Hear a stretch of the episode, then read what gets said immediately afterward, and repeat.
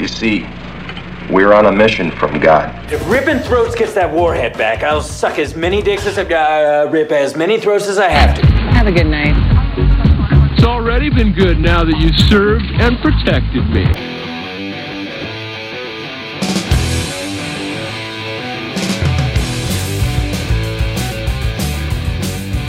because I'm good enough, I'm smart enough, and doggone it, people like me.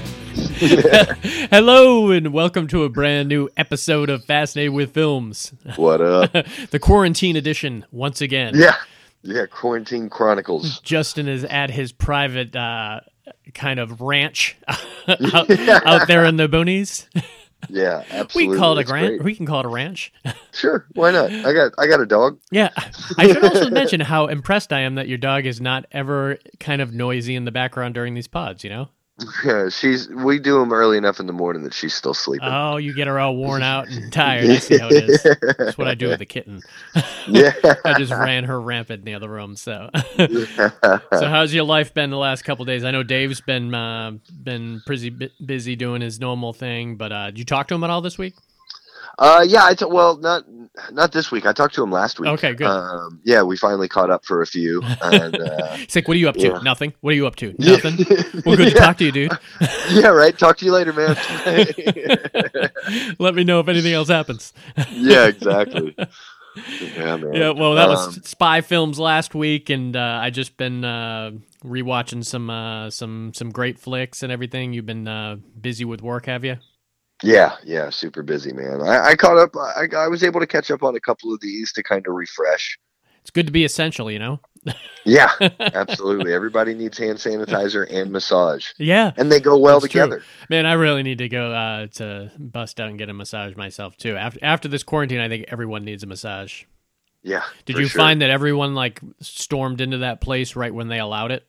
Oh yeah, dude. We've been we've been packed. We've had like one or two slow days, but other than that, I mean, I had a I had a 13 hour day yesterday, and I I had to literally tell them like, hey, look, I have to drop off an hour, like you know, because otherwise I would have had three, then break, three, then break, then four, and I don't know I how your have been- muscles can do it, man.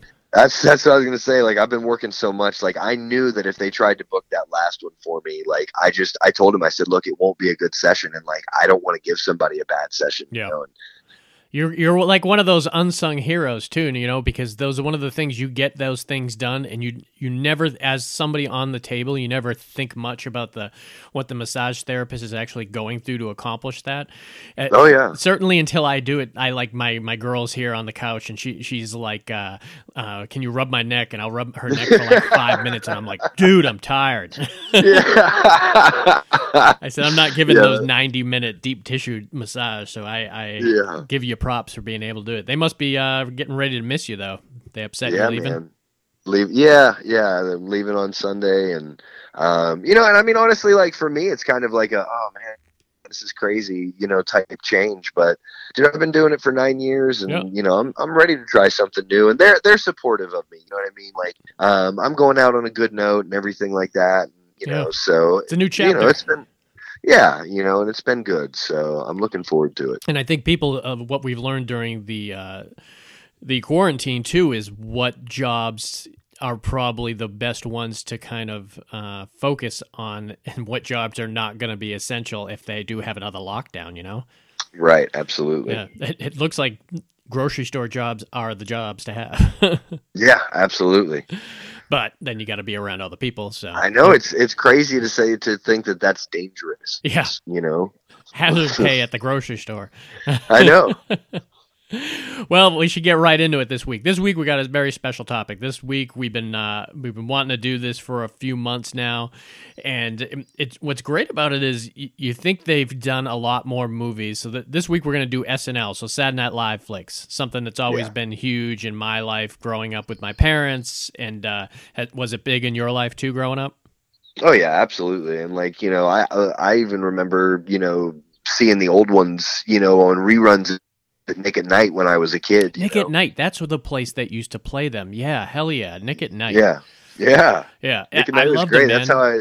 That's how I saw the Honeymooners. My mom and I used to watch the Honeymooners when I was a kid. That's awesome. So I I, was- yeah. and they put out a lot of the the Saturday Night Live DVDs, which were good, but the problem with them was is those sketches overlapped like crazy. Like at one point, I wanted to buy them all. I wanted to buy like the the Eddie Murphy and the Mike Myers and the Dana Carvey and the uh, Phil Hartman one, and then you realize that they they are all like on each of the different discs already.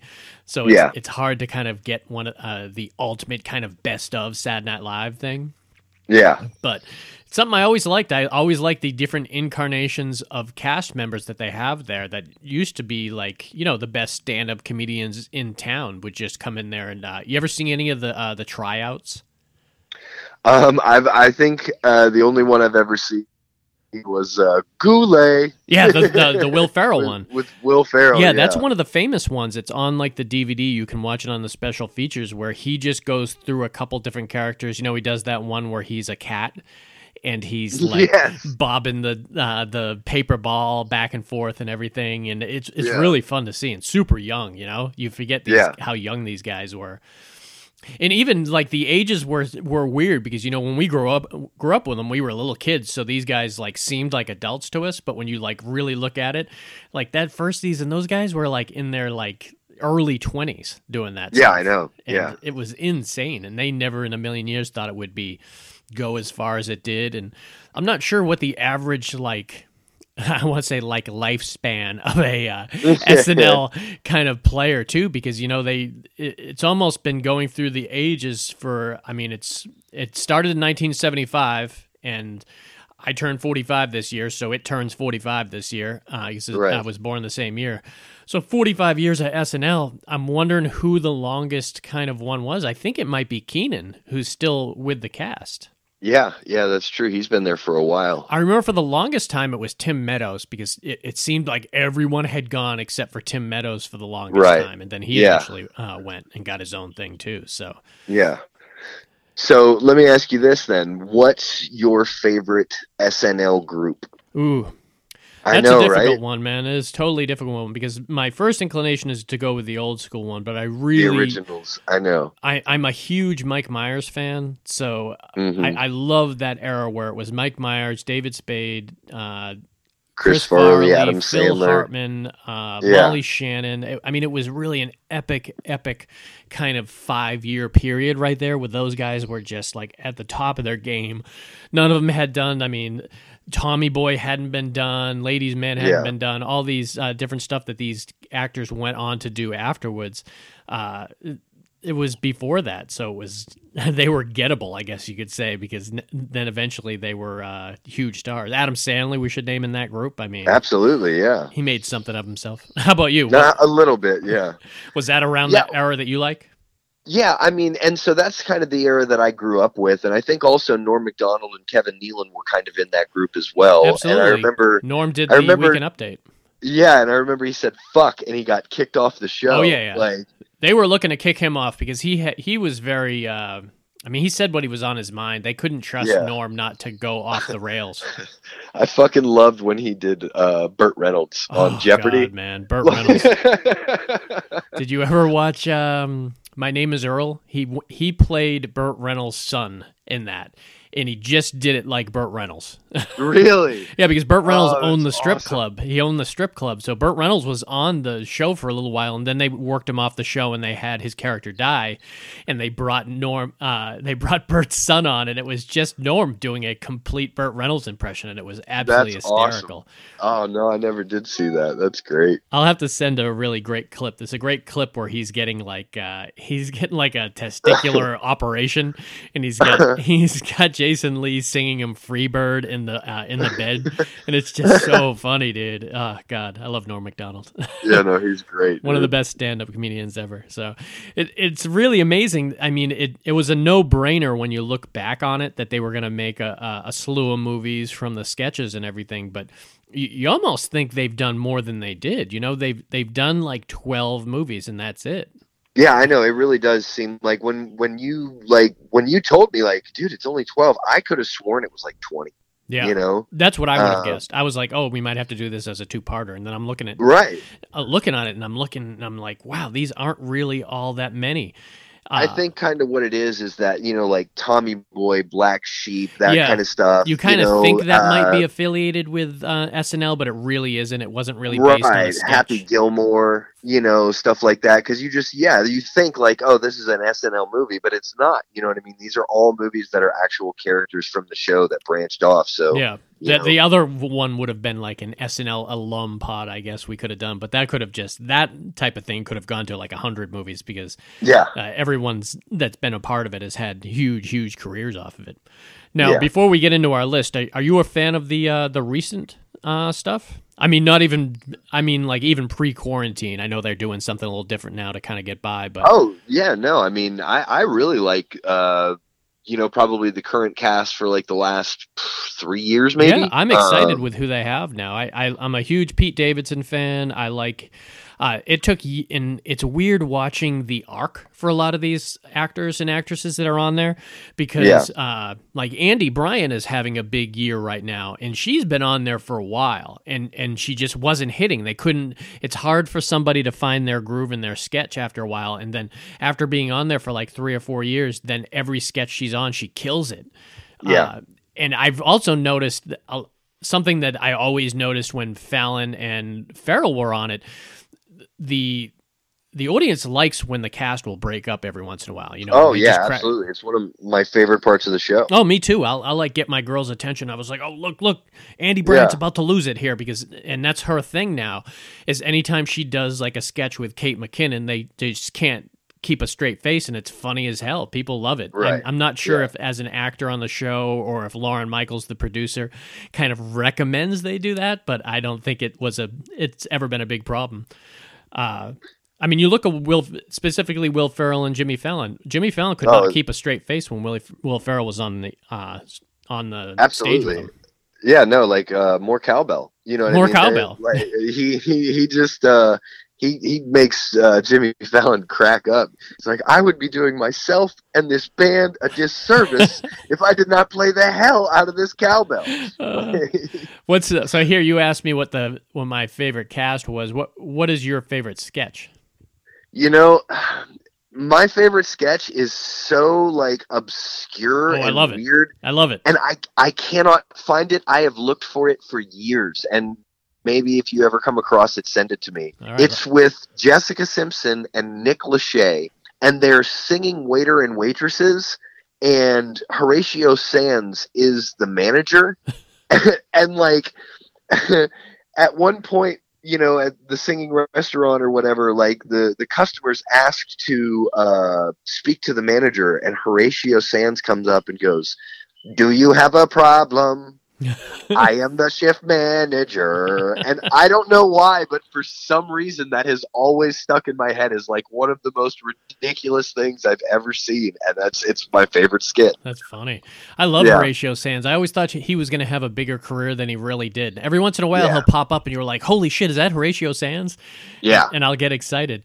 Uh, my sketches, like I said, I, I'm a huge Mike Myers fan, and one that I always like was super excited to see. And I, I could even have mentioned, I could have mentioned this a couple pods ago when we did the Nicole Kidman. Do you remember the sketch with him and Nicole Kidman when they played little kids at the playground? You're the devil. Yeah, you're the devil. My mom says I'm not allowed to have chocolate. and he ends up ripping the thing up and Yeah. running away with He's it. He's like dragging the like jungle gym down the street with him. yeah. Yeah, that Mike Myers DVD is one of my absolute favorite, where he plays like the soccer hooligans in one of them, and he's just Yeah. I just really love Mike Myers' humor. I know some people are, are different with their with their people. Like every Eddie Murphy sketch was always good. I mean, we could go on for hours just talking about the sketches that we liked, but moving shifting towards the movies, you know, it, people think it's an easy thing. You're like, oh, this is an interesting character. Make this into a movie, and it's not. Some of these movies don't hit. I mean, we're going to talk about some movies here that Yeah. that were good. They're nostalgic. They're fun to watch. But then there's other ones here and that are absolute complete comedy classics that will go down on like the top 100 movies ever made. You know, Yeah. Yeah, for sure. and some will not. So I, I say we work into some of these and we just talk a little bit about them, and we can we can mention the sketch in the in the series, and we can mention the movie, and we talk about what we like about them and everything. And Yeah. uh, I say we f- we start with one of the old school ones, and then we can jump around to different uh, places here. I got I kind of have the list a little jumbled up here, so we uh, it'll take us all over the place. But I say we start with 1993's Coneheads. France, we come from France. Now, I, every time I hear somebody say France in the back of my head, Yeah. even if I don't vocalize it in the back of my head, I, I say that. yeah. I, I love that they worked. This was this was a big sketch back in the day. Uh, oh yeah. with Dan Aykroyd, Jane Curtin, Laraine Newman. I'm not sure Laraine Newman's in the movie. Definitely Dan Aykroyd and Jane Curtin are are big kind of actors in this movie. Now, was this one that you watched when it first came out? Yeah, I saw this in the theater. Oh, you saw it in the theater. See, I definitely Yeah, didn't see it in the theater. And this was one that it helped if you watched the sketch because if you don't know what the hell this is and you just came across it, like I don't know if t- today's kids, if it was playing on TV and that came on, people were like, "What the hell is this shit?" Yeah, no, absolutely. You know, um, but that again, that was one of the ones because that was the older ones. That was the one that I saw the reruns on late at or not late at night on Nick at Night. Um, and that was one of my dad's favorite, uh, you know, SNL skits as well. So when that movie came out, we were like all excited. We went to the theater together, my dad, my brother, and I, and like, you know, ah, it was great, dude. Yeah, they used some weird special effects and stuff in there, you know, in some weird applications because in the, in the sketch it was nothing, you know, they just had that stupid cone application on their head and it usually involved like somebody from the government coming or like like uh, friends of the family that would show up and they would have dinner parties and everything and the, and the main thing was where are you from are you really Yeah. not from here and people Yeah. really never even referred to their heads Yeah. at all Uh, I love my mom's the only other person who can handle a sandwich like that. When yeah was that farley Farley. Yeah, that was Farley. He was like the mechanic boyfriend of the daughter. And uh, remember, at one point, um, when when they try to what was it, hone cones? Uh, oh god yeah he's trying to haul ass in his car, and Dan Aykroyd lifts up the back of his car and then rips the roof open.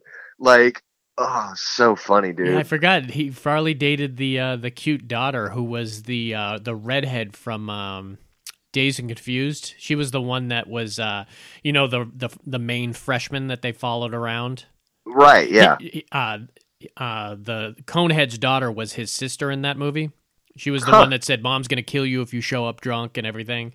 Right. Uh, yeah, I, I had looked her up because I was like, I'm pretty sure she wasn't on the old SNL sketch, and yeah, she wasn't. But man, everything about that, and they worked it into like a fun kind of um, high school movie in a way too. A lot of it had to deal with kind of the stuff going on with the uh, with the teenage daughter. Yeah, remember she was on the the swim team, and when she yeah, and she went to make the dive, and there was literally no splash at all because of the shape of her head. That's just clever thinking, man. Too when you think Yeah. about it, where you're like, what are we gonna have th- this girl do in the sketch? Because people forget the undertaking that's involved in making one of these sketches. I mean, it's a four minute sketch that they're gonna try to make into an hour and a half movie. I mean, you got to be pretty clever to kind of work that in there to be able to do it.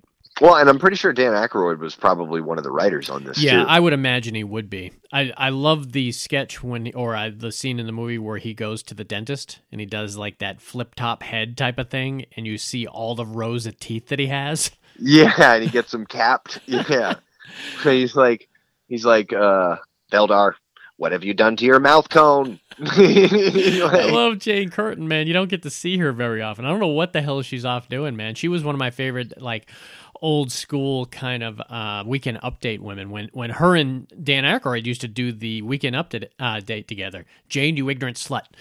yeah. Oh, my God. gosh. Was there a Yeah. favorite scene in uh, Coneheads? Um, I I would say probably when he had to narfle the Garthok. oh man, you remember all the lines and everything. Dude, I know this is like this is probably my favorite movie on the list. I, I've and I've said France. We come from France like probably twenty times throughout the pod. Like, That's know what I mean? probably Like- true. yeah, no, I I fucking I look for a reason to say that. It's you know, on, on paper, it's a sketch that shouldn't work. It's a movie that shouldn't work, but together it just is is really great. You know, I wonder how Yeah. many people like this movie that weren't aware of the sketch, because I think it helps if you've seen the sketch before and you've seen the uh, how everyone is kind of uh, their characters have been worked in because they had a lot of the Conehead sketches. I mean, it might be less than I think it is, but I'm pretty sure they at least did it ten times before the movie came out. Yeah, I, I mean, it yeah, it has to be. and you it was know, like but 20 years later too. I mean, uh, well, it was probably like 16 or 17 years later after they had done the sketches, they decided to make the movie. Right. Well, and uh, I mean, the advertising for this was huge. Like that whole scene in Subway. I mean, the whole movie was sponsored by Ford and Subway. You know what I mean? When he when he when he brought the when he came home to Remulak, you know, and he brought the the leader uh Ford Lincoln Mercury Sable with dash icon. You know what I mean? Like Back then, they could be completely shameless about who's paying the bills. absolutely, you know. Oh, and I got to mention when he was chewing the gum and it was a condom. That was oh, hysterical. yes, yes. Oh, my Some chewing gum. Was Phil Hartman in this one? Yeah, absolutely. He was the the leader's like sidekick guy. you know, Right, that's right. Yeah. Man, it's been a little while since I've seen this. It's so great. And we should mention we're gonna we're gonna end this pod talking about like uh, the first movie, and I'll mention right now we're gonna we're gonna end it with the Blues Brothers. But it Yeah. it lends to mention that Blues Brothers was in 1980, and this was in uh, 93, and so it had gone 13 years without a SNL sketch movie. That's crazy. Yeah, because be, right after Blues Brothers, the next one on this list, uh, kind of chronologically, would have been Coneheads. It's really crazy. Wow. It was That's fun. nuts. It was great, man. I, I enjoyed it. It still kind of holds up if you're fans of that type of uh, humor, and certainly if you're fans of SNL and uh, Dan Aykroyd and all those guys. I loved it. Oh yeah. All right, this next one we're gonna go, and this is one of the little uh, later uh, kind of casts that uh, had been doing it, and this is 19, and this is one I did see in the theater, 1998's Night at the Roxbury. Him, me, him, you, me, him, you, him, him, me. now, if you rewatch this, if you grew up at this time going to nightclubs and you Oh, rewatch yes. this movie, it's all the music. I, I don't know what they did, but it's almost like they turned on the radio during 1998 and all the songs that came out came into the movie, you know? Yeah, yeah. that that. La Bouche song and all those great great club songs that you can't very much like these two morons you can't help but like bop your head in the car to it you know Absolutely no. As soon as it comes on, you know, it's freaking hysterical. I broke the window again no I, I love Chris Kattan man He's so good Oh, dude, he's so funny. You guys want some cookies? um, uh, you know, but I, I have to say, by far, my favorite sketch that they did on this was uh, with Jim Carrey. Did you ever see that? I don't think so oh wait yeah he was out there dressed like them Yeah, he was like the third. He he was, was, like their the cousin the or something car. like that Yeah. Oh. Oh my God, dude. And he was just doing exactly what they were doing Yeah, through the whole yeah. skit, but it was so funny. yeah it's Like, perfect Jim Carrey type comedy Yeah. know, and I mean, you get two of the best guys. You got Will Ferrell. You got uh, you got Chris Kattan, who is completely underrated in my opinion. I think Yeah. he was one of the best things about Undercover Brother. Oh yeah, He was so great in that. Uh, but you also got the great Molly Shannon, uh, who was the the person who wanted to date Will Ferrell. Right, Will Ferrell's character. I think she was obsessed with Will Ferrell's character. I think. I'm pretty sure it was. Yeah. And remember, Dan Dan Hedaya plays the father, the, uh, Dave, Yeah. Dave's actor from Alien uh, Alien Four, Uh, Right. and I love that they own like a plastic plant shop. Now, when I went and saw this in the theater, I was working as a floral delivery driver, oh, and you did not hear me laugh any louder in a theater that year. is when Chris Kattan was throwing the arrangements into the van, just chucking them as hard as he can in the van. Uh, me and like three other people I worked at the uh, floral shop uh, saw the movie together, and we could not stop laughing. Yeah, that's so funny. I totally forgot about that. I remember it. That is so funny the way he does that. Oh god, it's it's just they were able to really work this movie into, like I said, all the music that was involved in that club scene. Remember uh, what Michael Clarke Duncan was the uh, was the bouncer at the club Yeah. that would never let them in, Yeah. and they kept doing that. Are you guys brothers? No. Yes. Yes. and they never got picked and they eventually Oh. oh yeah remember they eventually richard grieco came in as as himself in this Yeah. movie yeah, How that's crazy. right. want to hear something completely random i was watching an old uh every once in a while when we when I'm doing stuff uh, on the computer and my girl's doing stuff on the computer, we'll just throw on like uh, antenna TV, which plays all old like 80s sitcoms, Uh-huh. and, and she she had it on the other day, and an old Facts of Life from like the 80s was playing, and Oh, wow. uh, Natalie had moved into her own apartment with Richard Grieco and David Spade. Wow. No one had ever heard of either of them. David Spade's like this uh, super young 18 year old kid, and so is Richard Grieco. And uh, I, I was so amazed. I was like, man, I love when you could see these old guys cutting their chops in these old cheesy ass sitcoms. But That's yeah, that must have been the first time I had seen uh, Richard Grieco or David Spade. So yeah, they, they talked Richard Grieco to come in and to play himself, which was that kind of marks the time, you know, because I mean, Richard Grieco had like a moment of stardom that lasted for about two years, and that's it, you know. Dude, I swear to God, if Looks Could Kill is the only movie of his I know. Yeah, well, that that and this, that and Night of the Yeah, Roxbury, Yeah, that's and true. obviously, uh, Twenty One Jump Street is where he kind of got famous. He was Johnny Depp's replacement on Twenty One Jump Street, so that kind of got him like instant stardom from that. Right, and then yeah. it just went away. But I did like uh, If Looks Could Kill, so yeah, no, me too. It it was, was great. a fun movie. the French teacher. Um, yeah. Um, but do you remember their idea for the club was just a line? The, Oh, the yeah. inside you you line up outside to wait in the line inside. Like that was their whole idea for a club. Do you remember the the Chaz Palminteri character? Did you touch my ass? Would you like Yeah. to? yeah. Oh, it was one Oh, of my God. favorite random Chaz Palma because Chaz Palminteri doesn't come on as playing you. He does. He does play a, a very comedic character every once in a while, but mainly he plays like that really serious cop or real serious mobster, like in the Bronx Tale. Right. And every once in a while, he'll come in and he'll do this, or he'll do Oscar. You know, you have a dangling participle. yeah. and yeah, he was the he was the main club owner that they smoothed up to, and man, he was so funny in this. Yeah, really great movie. Uh, and like I said, that it kind of worked into to those characters really well because I think, unlike Dan Aykroyd and Jane Curtin, they had been done with Saturday Night Live for years and years and years before they'd done the Coneheads. I'm pretty sure Will Ferrell and Chris Kattan were still doing Saturday Night Live in '98. So Yeah, I, I think this was kind of when it started. Um, that you know they were like, "Hey, this skit is hot and it's current. Let's do it now." You know what I mean? And that's that's kind of when they hit the formula for the rest of them. I feel like. yeah, it seems brilliant to be able to do that because these these sketches are only popular for as long as they're they're on the air, you know, and then it's out of people's consciousness and people if you wait too long, people are like, What the hell is this again? I can't even remember. Exactly. Yeah. So it, it was perfect and it was timed very well and it was like if you were a fan of Will Ferrell or Chris Kattan or that sketch, this was right up your alley. I always thought it was a very enjoyable movie. Yeah. Absolutely. Super fun. Nice. All right. Let us jump. Let me cross off some stuff. Let's do the two two of the big dogs here, and we'll do them right All after right. each other because it makes sense.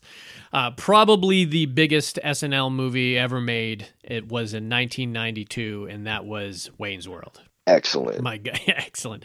One of my absolute favorite movies. I saw it in the theater like I think I saw it twice or three times, and I'm pretty sure Dave saw it at least three or four times in the theater, and that might have been the movie that he had seen in the the theater the most at the time. I mean, when Uh-huh. this movie came out, it wasn't. uh Have you seen it? It was. Have how many times have you seen it? Because I've seen it three. You know. Right. Yeah.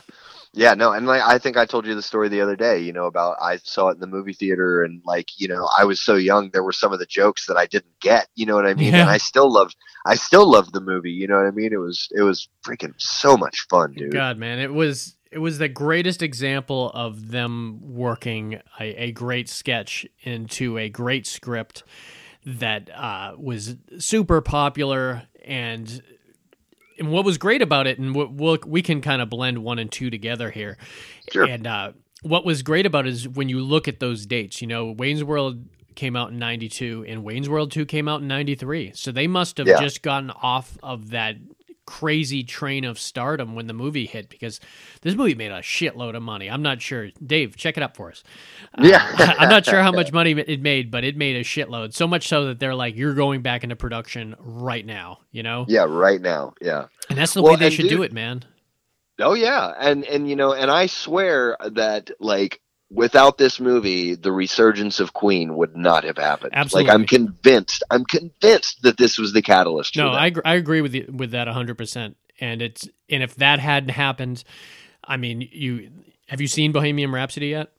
no. Oh man, I gotta ha- I gotta let you borrow it. My mom's got it now, and she's already watched it twice, and she said she's gonna watch it a third time. She's I Oh, said, wow. I said yeah, you're just gonna be shouting Queen across the room, and uh, she didn't realize that because Mike Myers is in the movie. Mike Myers plays the asshole record producer who who tells him that uh, Bohemian Rhapsody is crap and that song's never gonna be a hit, and it was so great watching it. And, Yeah. and he's almost unrecognizable in the movie, except you can hear almost Shrek's voice because he's Right. supposed to be uh, British, and uh, you can hear it when you really when someone tells you who it is and you watch it, you're like, oh, how did I not know it was him? Uh, but I mean, the reason they gave him that part in the role is because he changed their career for him. You know? Yeah, he, And- he did. He absolutely did. and I don't think that was. I mean, it was purposeful in a way, but they had no idea that it was ever going to hit as well as it did, because it repopularized a song that had come out ten or twelve years earlier. You were like, Yeah. "Wait, people love this song again," and that wasn't the first time that's happened. I'm sure it's happened with many a movie where they've just, if the movie was just that popular and they put the song in there or the artist, uh, it just it went crazy. And that was what was great about both these Wayne's World is both Wayne's Worlds kind of featured uh, a key uh, a key musical act uh, like beyond the Queen song that was played. You know, the first one was Alice Cooper Right. had that great "Feed My Frankenstein" song. Man, we, Yeah. should, we should talk for a second. the The soundtrack for these two movies were absolutely incredible. I mean, Oh yeah, definitely. everyone owned the soundtrack for both these movies and they were both chock full of like great great songs they had that uh even the ones that like tia carrere was singing on her own she was good Yeah. i was Yeah, surprised how good she was Yeah, no, had to I get didn't mr realize- big Yeah. yeah, I didn't even realize that like she was just like an actress. I thought that she was actually like a singer. You oh know? yeah i remember seeing her on old uh, well it might have been afterwards and i kind of recognized her but i had i know she had been on an old married with children episode where she was like opposite kelly and when they were going against a contest to each other it might have been the first time i saw her and then Huh. her career just became huge after that they were throwing her in every movie and i'm i don't want to say tia carrere is not the most talented uh, actress out there she certainly could sing i can tell you that and she's gorgeous Yeah. but she, they were throwing her in movies that she probably didn't even belong in because she was just Shit. so popular. You know, she was in True Lies. That's right, True Lies. Damn, I forgot she was in True Lies. I haven't seen True Lies in a long time. uh, what were some of your favorite things about the first Wayne's World? Um, dude, honestly, I really loved how they started it. Yeah, Coming in from the driveway and down into the show, and then just Wayne breaking that fourth wall. yeah, and him just like you know, hey, this is my show, this is my parents' basement, you know, and then like then they go to the donut shop and Oh. Ed O'Neill's at the donut shop. Like, dude, just follow the storyline. It's my favorite part. It, you know it what I really mean? Like, is. It is is constructed very very well, and it's an enjoyable movie to go back and watch. All the way to like like I said, of way they, they go see the Alice Cooper concert and they go backstage and they meet Alice and yeah, what was great we're about not worthy. and we suck. We're scum. Well, what I liked about this, be- uh, the difference between this one and number two is they were two completely different movies, and it would have been tempted to redo similar jokes again, and they did a couple, but not many. Right. Like they did the "I'm not worthy" to the uh, to Aerosmith in the Right. uh, second one, but other than that, there wasn't many like redos. You know, the the first one dealt with like the Lara Flynn Boyle uh, obsession with Mike Myers, and then you had the Donna Dixon kind of obsession that uh, Dana Carvey had for her. And remember, they used to play Foxy Lady every time he saw her. Yeah, and he did that cool, absolutely. cool thing with the ears above his head. that I used to yeah, absolutely. and uh, they were it was all dealing with uh, Cassandra's uh, getting big, and then uh, Rob Lowe playing an asshole. Who it's it's so great watching Rob Lowe play an asshole because he's a, he's a nice guy in real life, and he plays a lot of nice guys. But man, when he plays an asshole, like I think this and Tommy Boy when I think of yeah, him playing a absolutely. dick, Yeah. it's literally they could Yeah. almost be the same character. but we both know there's no film in this camera. Yeah. oh, when he starts- it, yeah, he oh, starts so speaking great. speaking Cantonese, and he's like, and he looks. Wayne looks at the camera. Oh, this guy's good. He's real good. Yeah, I'll have the cream of some young guy. Still, one of my favorite sketches is the "We won't bow down to any advertisers."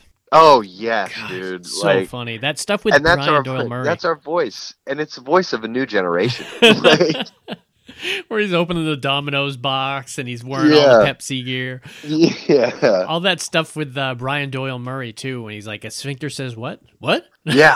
What? Yeah. Oh, that started that joke. Oh, as far absolutely. as I know, you know, like oh, Has so my uh, favorite line in it. If Russell was an ice cream flavor, he would. He'd be pralines and dick.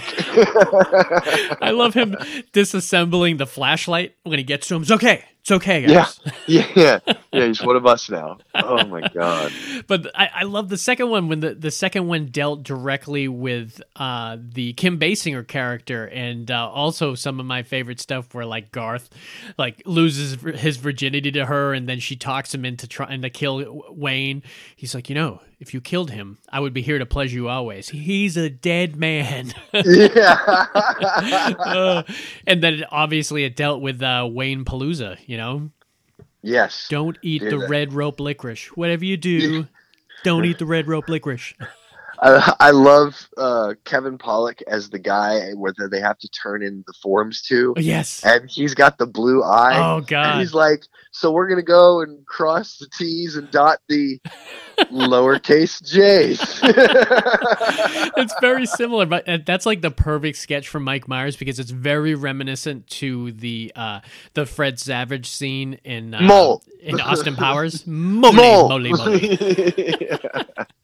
Just that weird thing on screen that you're trying to avoid, but you cannot stop saying what you're looking at. Uh, Mike So Myers is like the dude. king, man, for that type of yeah, stuff. Yeah, he's a fucking genius. Man, I love uh, Will Ferrell. Uh, not Will Ferrell. Uh, Chris Farley training for the uh, the roadie. Oh yes, dude. I got no place else to go. It's such a, and for those of you who don't know, it's just a great take on the officer and a gentleman line where uh, Richard Gere screamed it at Lou Gossett Jr. It's just so clever and well done. Uh, the the burnout kind of roadie that's teaching him all everything. That's constantly reminiscing about old like Ozzy had me grab brown M and M's and from Yeah. everything because he didn't like them to be in there. yeah. and he's talking about the guns that he's going to put on each of the sides of the thing. When did you become Yeah. a nut bar? Yeah.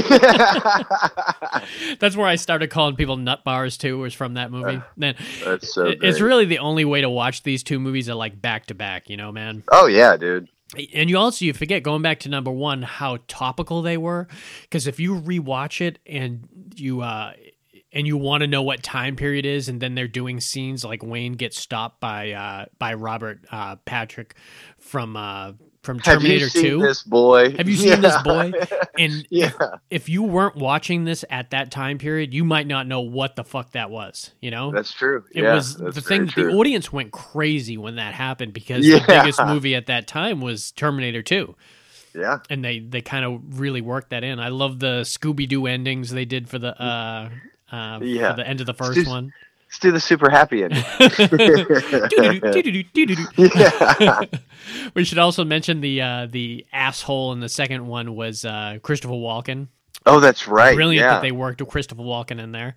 He was always a big SNL kind of uh, champion, you know. So much so that they have his own DVD set out, you know. do they really? I yeah, they have. Uh, there's a couple people that have been guests on the show so many times that they have so many sketches from them that that when they were making all those DVDs, they did it. And the two that I can think of is um, Christopher Walken and Alec Baldwin. They both have their like own DVD set with all their famous sketches on it. You know, they have that one with uh, Christopher Walken where he's playing that kind of lecherous guy that won't let the girl leave the house when he's on a Yeah. date with her. Do you remember that one? Have some champagne. now. Yeah.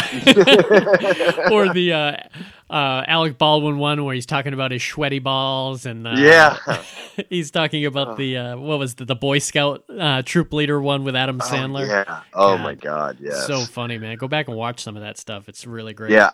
I saw um I, like a quote from an interview that Christopher Walken did recently and I think that it was like in a sarcastic manner. Yeah. But he said he said that the uh the more cowbell skit ruined his life. um he says that everywhere he goes all anybody says to him anymore is I need more cowbell and he said crazy. he's just he said he's absolutely fed up with it. I can see that though. You know, it's like that Right. artist who's sick of playing something, and or people like how many times does Richard E. Dean Anderson even to this day get called MacGyver just that's walking around the city? That's- He's like, you, yeah. you know, I've done other shit, right? nope. and it's crazy, especially with Walken, because Walken has done like so much Oh, stuff way above that cowbell sketch Yeah. that he should be memorized uh, or memorialized for. yeah. They eventually all come back to it. Though. yeah, absolutely. All right, let's move on from Wayne's World here. This was this next one. Excuse me. This was the uh, a one that I was one of the few champions of this movie because I used to love the sketch and I loved Al Franken. And the movie, Yeah. there were parts of it that didn't work for the movie, but overall, I thought it was an enjoyable movie. Was uh, 1995's Stuart Saves His Family. Dude, great movie. It's such a it's such a random movie too. You can find you can talk to like 50 big movie fans and I guarantee probably only 5 of them have even seen it let alone heard of this movie, you know? But at the same time, I bet if you said I'm good enough, I'm smart enough, and doggone it, people like me, they'd go, "Oh, Yeah. you know, like eh, the catchphrase was what was the what made this movie possible. Yeah, and it was one of the ones that I you shouldn't like the sketch because it's so slow, it's so methodical, but you just liked Al Franken and his delivery with it, and Yeah. how he was he had so such great mannerisms uh, when he played that character, and the character looked nothing like him too. I mean, he was a guy that had like uh, glasses and the curliest fro you'd ever seen. Yeah. Uh, I, I remember the first time I saw him might have been. Uh, trading places, Trading Places. yeah, trading places for sure. When he played, it's my turn to drive. Yeah, it's my no, no. Uh, you took it already, and all I did was take it and drop it off. Well, that counts. I think that monkey likes that monkey. yeah, Such a great, and, and this was a great sketch. So if, so if you're not familiar with the Stuart character, he was like a motivational speaker, and he was uh, he had like a sketch, and it was a, such a simple sketch. They ended up branching out to a different, a couple different sketches, but when it first started on Saturday Night Live, it was just him sitting in front of a mirror, you know, and he was talking to himself, and he was trying to like uh, reaffirm to himself, like you said, that he's he's good enough, and doggone it, people like you, and Right. uh, I- I always thought it was such a fantastic kind of dysfunctional family movie. You know, when you think of dysfunctional families, this is a great one. People also Yeah. forget that the great Vincent D'Onofrio was in this movie, absolutely. playing his like kind of I don't want to say abusive brother, but it was definitely kind of a, uh, a rough and tumble relationship that he had with him. I love the father in this movie. The father is uh, he's recently become a lot more famous because of that Ozark series. Uh, this guy plays uh, the old guy in Ozarks that uh, Jason Bateman and his family live at a house and he lives in the basement. So I'm, I'm glad to see that he's getting kind of a revitalized career from it. Uh, but I always remember him from Scarface. He was the uh, remember he was the guy that got he was the shady cop. Remember when Tony Montana killed Robert Loggia? Robert Loggia. yeah, remember when he shot Robert Loggia in that room? Yeah. And then he turns the gun on that like pompous cop that's sitting there, and he uh, and then he ends up shooting the cop, and he's like, "You can't kill a cop." That's Yeah. the guy who played Stuart's father. Uh, in Interesting. I didn't realize that. Yep, he was really good. And who else? I'm not sure who played the mother. Uh, it, it was just a fun, fun movie. Did you watch this when it came out? I did, yeah. Um, I think I saw this on HBO. I don't think I saw this in the theater. But also, um, got to give a little throwback throwback shout out to Phil Hartman because he's the voice of the intro when they lead into Stuart's show, and it says Stuart Smalley is a member of several twelve step programs. Yes. and like he is not a licensed therapist. You know what I mean? Like it's a total disclaimer, and it's Phil Hartman that does that. I fucking love it. Yeah, and and I don't want to jump forward to to Ladies Man quite yet, but there is some serious similarities between this and Ladies Man. You know, it was especially with that, uh, you know, that irreverent guy who's on the radio or on television, and he doesn't, uh, and he ends up getting fired for doing what he loves, and and that was kind of the premise for Stuart Saves His Family because you're you're thinking going to this movie, he's like, oh, he's a motivational speaker, we'll see a whole movie about that, but like within the first like five or ten minutes of the movie, he gets fired from his job, and then he Yeah. has to go back and he has to uh, be with his family, and it's just breaking down his his life that he once had. Uh, were there any particular scenes in this uh, movie that you really enjoyed? Um, let's see. I I liked the interactions between him and the station manager that fired him. Yeah. like or when he had to go back know, to her.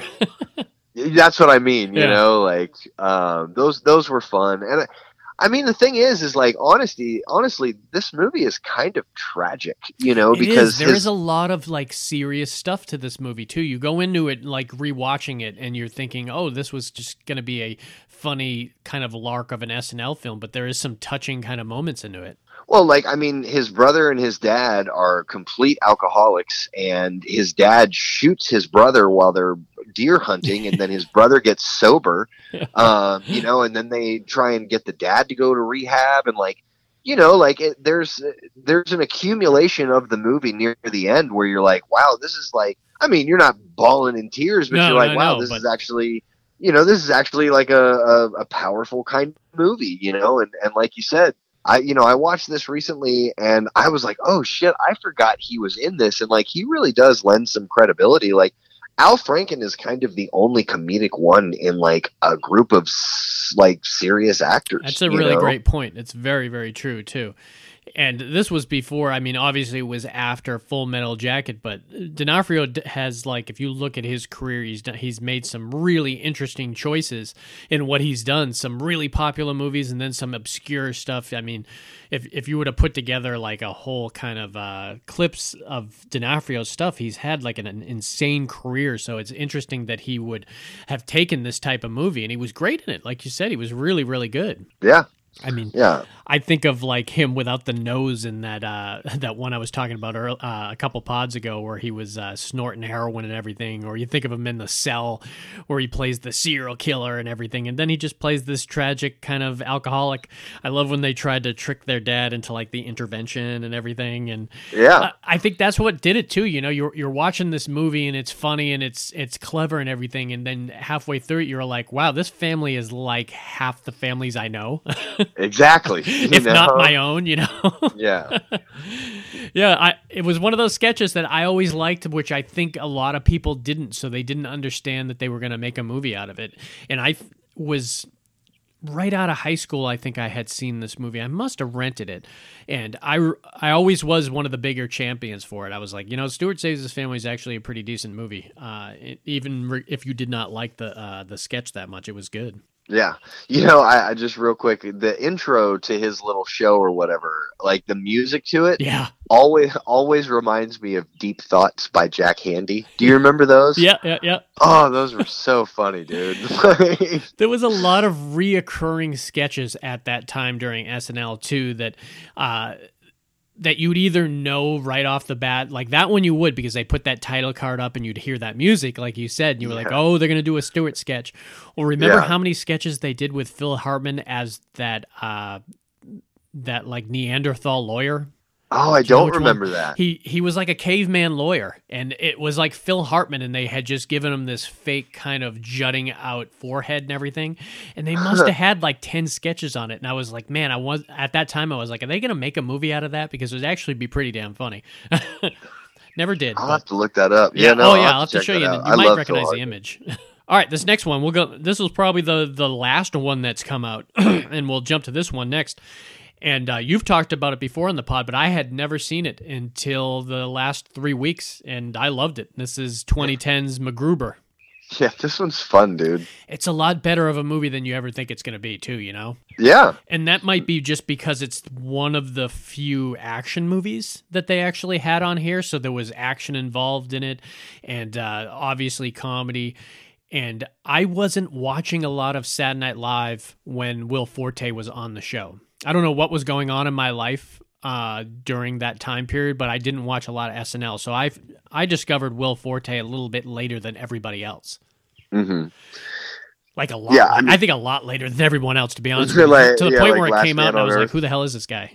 right. Yeah, um, yeah. I mean, so and I was kind of at the same like same area as far as like keeping up with SNL at that time, but I did see quite a few where and like it seemed like every time I watched it, MacGruber was on there. So at the time, I guess he was that like you know running theme throughout that season, whatever year that was. yeah, um and you know and like like you said dude i mean this movie was pretty good Yeah, you know like really and good, it was man. funny Yeah. It was one of the last movies we got to see Val Kilmer in before he had his uh, throat cancer. Uh, Mm-hmm. And I looked up a lot about him. Do you know he's got like one of those tracheotomies in his uh, throat? Really, I did not know that. We'll, we're never going to hear him speak again. Like it's That's insane. like it's, it's not dude. getting better. So, and that's why when you see him, he's got like a. Uh, he, usually, if you see him in public now, and, and he looks better. I mean, he's recovering and everything, but he's never going to recover his voice again.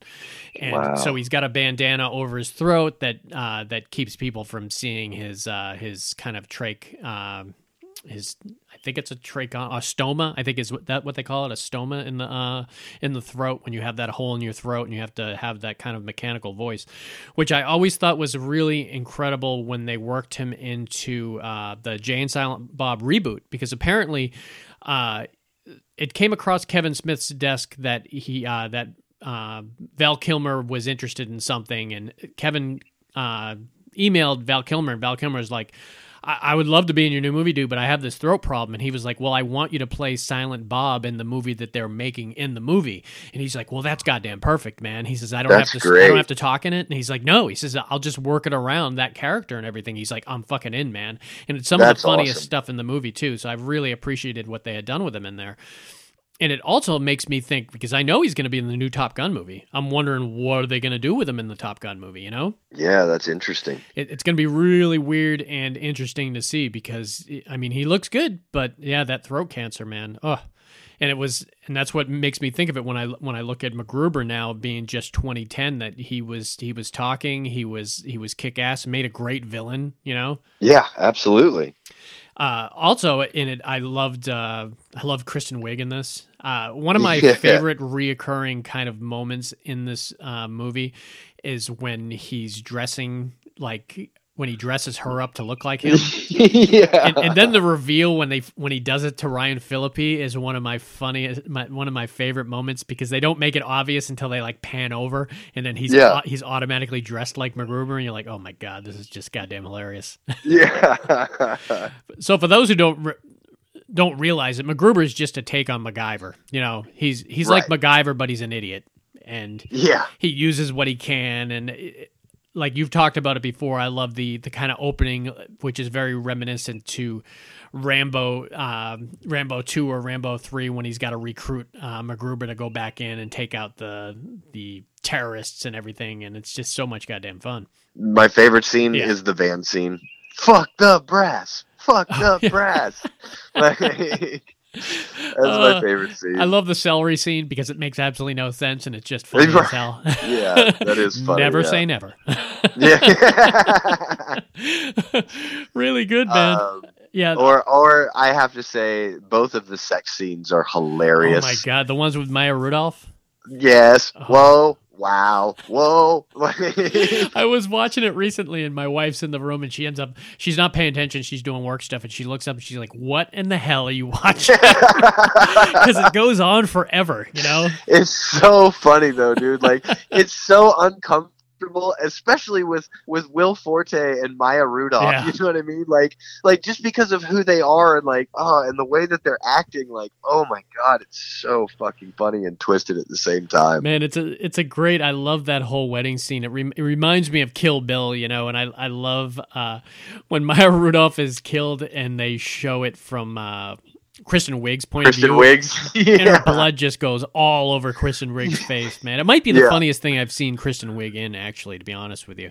She's so funny. She's such a great, like, "Uh, I'm your partner here. Is this what's going to happen? She Yeah. just goes through the whole movie oblivious. Yeah, I, I peed my pants. I, I peed them. or when she's going, remember she's he's talking to her through the At the uh, coffee shop. At the coffee shop. Oh my god, dude!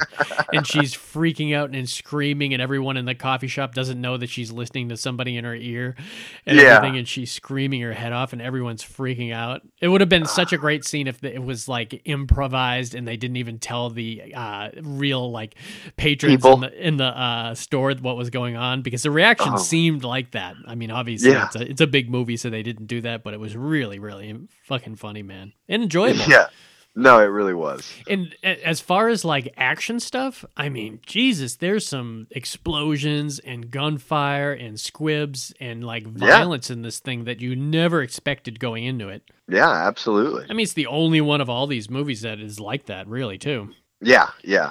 Um, and also, without saying anything, the very, very end is hilarious too. Oh yeah, yeah, Yeah. it's really funny, man. I'm, I knew this was a movie I was gonna like. I just hadn't uh, got around to watching it, and I'm, I'm super glad that I've finally got to see it because I'll, I'll watch it several more times. And it's one of the last, like I said, that it's, um, it's 2010, so there hasn't been a Saturday Night Live movie in the last 10 years. But when you Yeah. think about it. It's not. They don't do a lot of those sketches that you could think that would translate well. There's not a lot of reoccurring sketches anymore on Saturday Night No. Live. No, there's really not. And, and I'm Um, always waiting whenever I see an actor that because there's some actors on Saturday Night Live that you're like, I like this person, they just haven't found the right thing for this guy yet or this girl, but you know they eventually will. So That's that's how I feel about Bobby Moynihan. yeah, yeah, they He's- they never other than maybe Drunk Uncle, they never really found like something major for him. Yeah, and he's actually a good actor. There's this really random movie that I I really like a lot. It's got Arnold Schwarzenegger. Um, it's called Killing Gunther. Um, I've heard of it. I've never seen it. Yeah, I- it's ridiculous, but I, I love it. Um, but there's this scene where he does like a moment of like real, actual dramatic acting.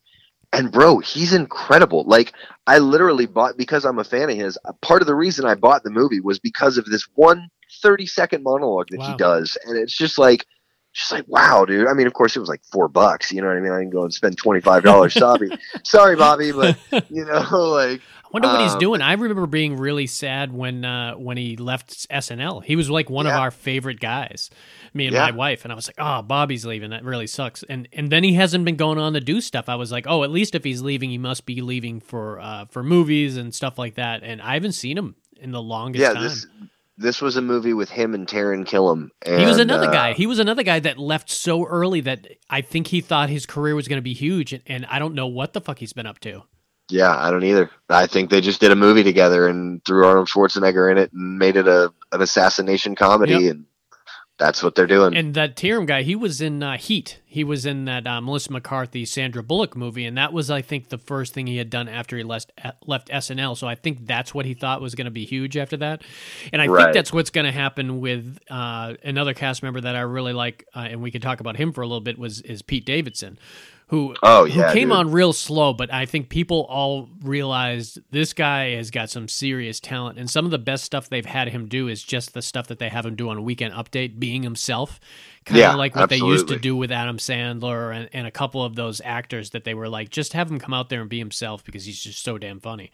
yeah, and like he brings his mom. Remember, he brought his mom on Mother's Day. Absolutely. And yeah, Yeah. he's and he's uh he's quarantined with her.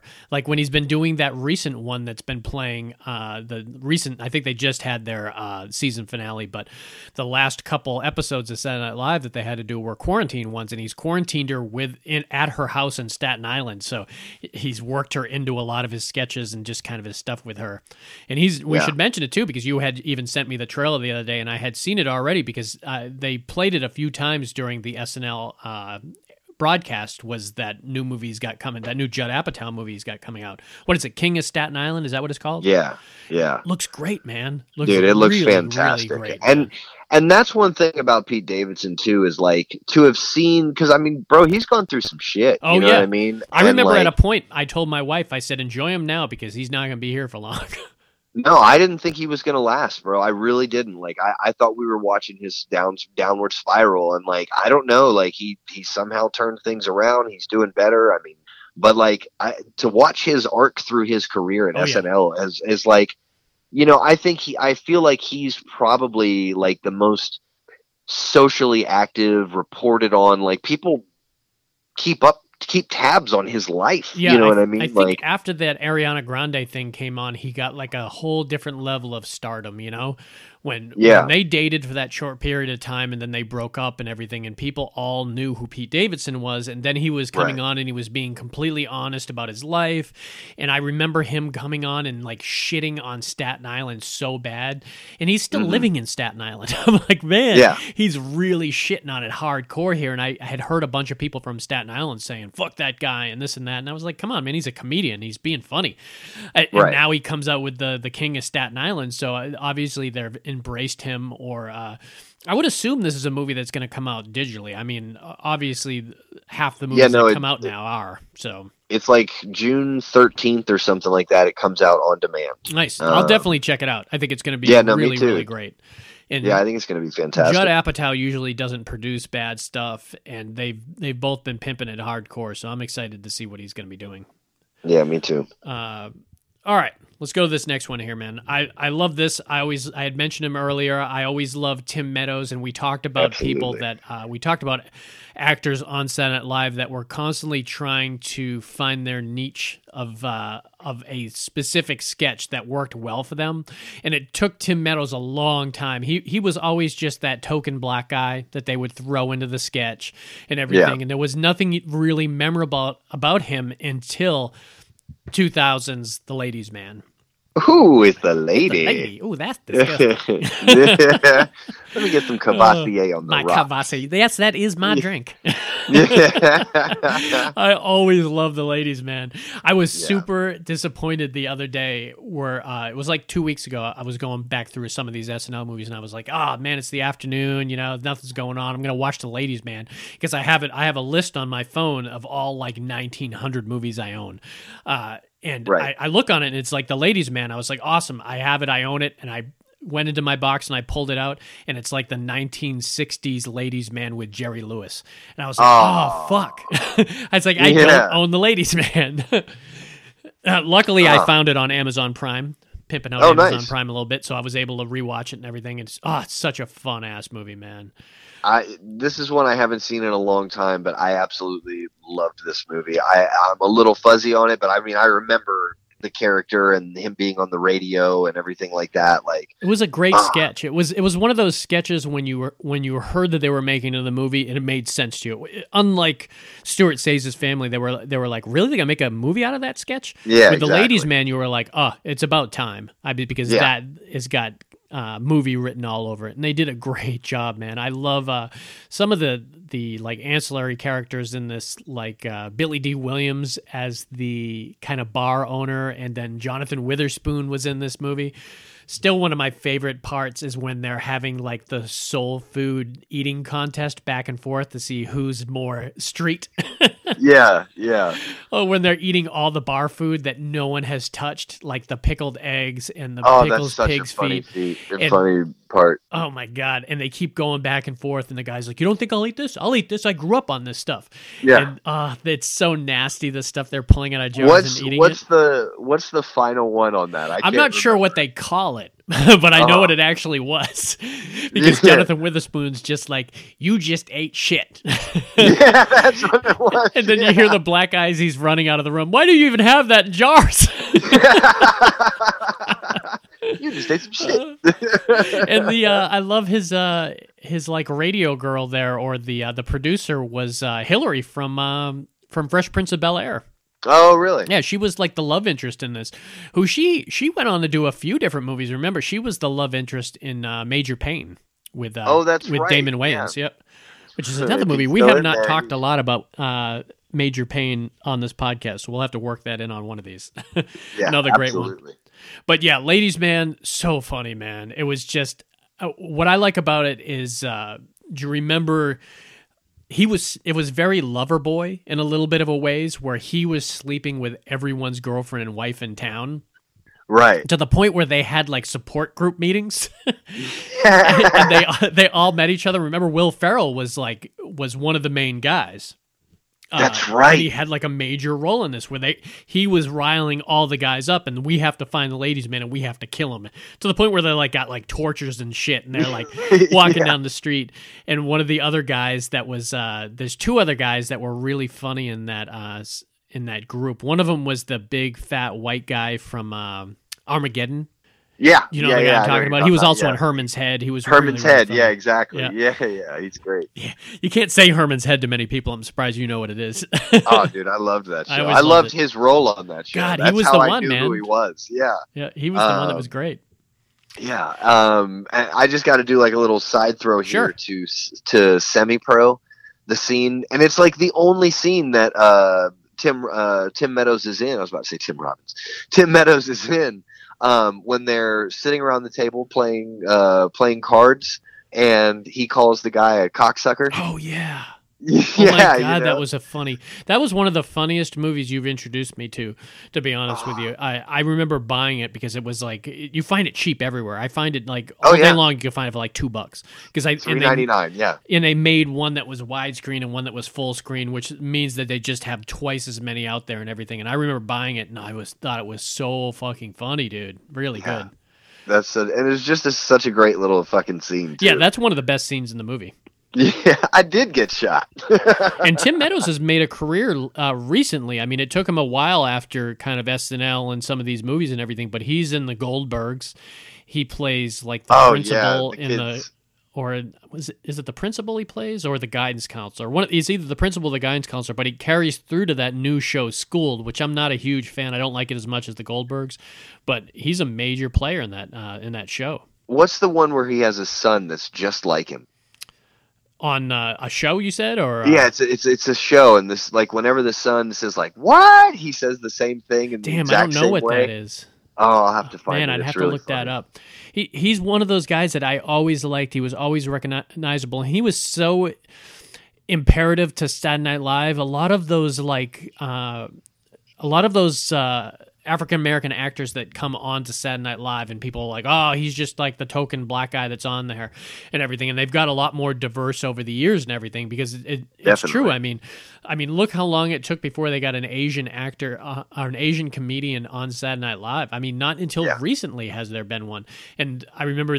I mean, you could almost go through and name all the black actors that were on set and Live, starting with Garrett Morris. You know, I mean, you had Garrett Morris, and then you ha- Yeah. had um, Eddie, Murphy, Murphy. and Kenan was always uh, huge. But when Well, Kenan leaves, it's going to be Chris Rock for sure. Yep. You when know, when Kenan leaves, it's going to be a sad day because that guy he's been there for probably he has to have been there for like ten or twelve years. at least who's I, I I can't think of his name. Um, he does Weekend Update with. Uh, oh, Michael Che. Oh, he's so Really fucking good. funny, dude. Yeah, he's a good stand-up comedian, and that, that's really, in my opinion, the best SNL guys are the ones that come from stand-up comedian, where they can just come on and rip. That seems like the best job. Him and uh, Michael Che and uh, what Casey Jost probably have Yeah. the two best jobs in uh, in show business, in my opinion. They come on, they have one week to work on their side of that sketch of Weekend Update, and then they just Yeah. deliver it and they nail it.